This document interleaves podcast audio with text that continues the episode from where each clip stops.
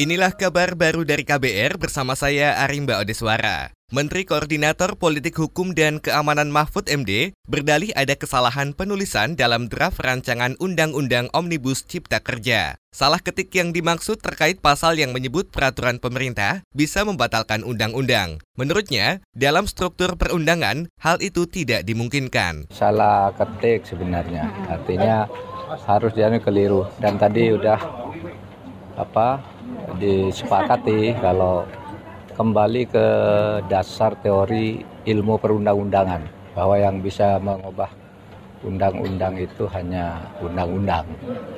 Kalau PP itu hanya bisa mengatur lebih lanjut. Uh, itu prinsipnya. Menko Polhukam Mahfud MD menambahkan, kekeliruan semacam salah ketik masih bisa diperbaiki di DPR. Pasalnya kata dia, RUU Omnibus Cipta Kerja masih berbentuk draft usulan.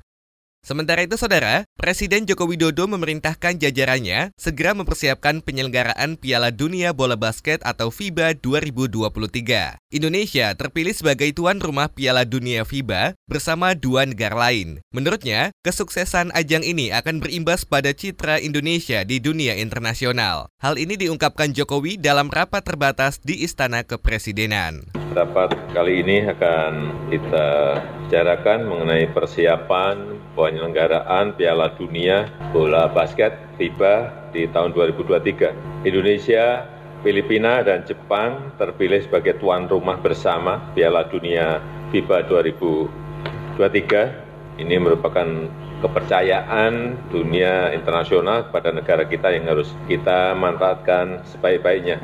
Presiden Jokowi meminta sejumlah persiapan seperti regulasi, lokasi dan anggaran segera dirampungkan. Selain itu kata dia, panitia pelaksana Piala Dunia FIBA 2023 harus segera dibentuk agar segenap persiapan bisa secepatnya dieksekusi. Pada ajang ini, Jokowi juga ingin timnas bola basket Indonesia turut berpartisipasi.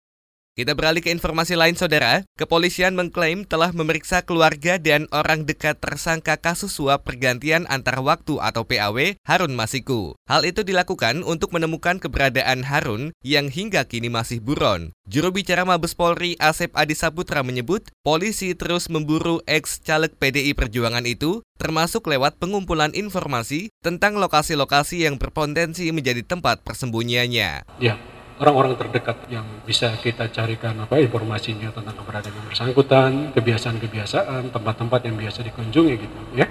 Juru bicara Mabes Polri Asep Adi Saputra menegaskan, institusinya tak segan mempidanakan pihak yang sengaja menyembunyikan Harun. Menurut Asep, perbuatan melindungi atau menyembunyikan buronan masuk unsur pidana.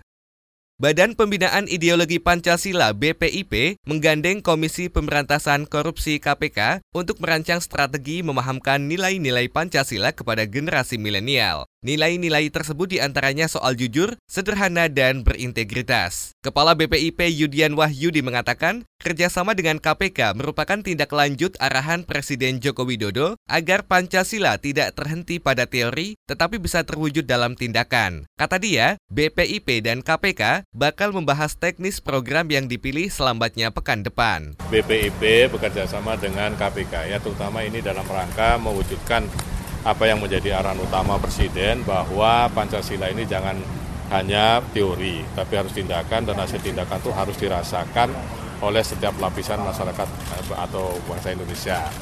Itu tadi Kepala BPIP Yudian Wahyudi. Sementara itu, Direktur Pencegahan KPK Pahala Nenggolan mengusulkan agar materi anti korupsi dan nilai-nilai Pancasila masuk dalam kurikulum wajib pendidikan tinggi. Demikian kabar baru dari KBR, saya Arimba Odeswara.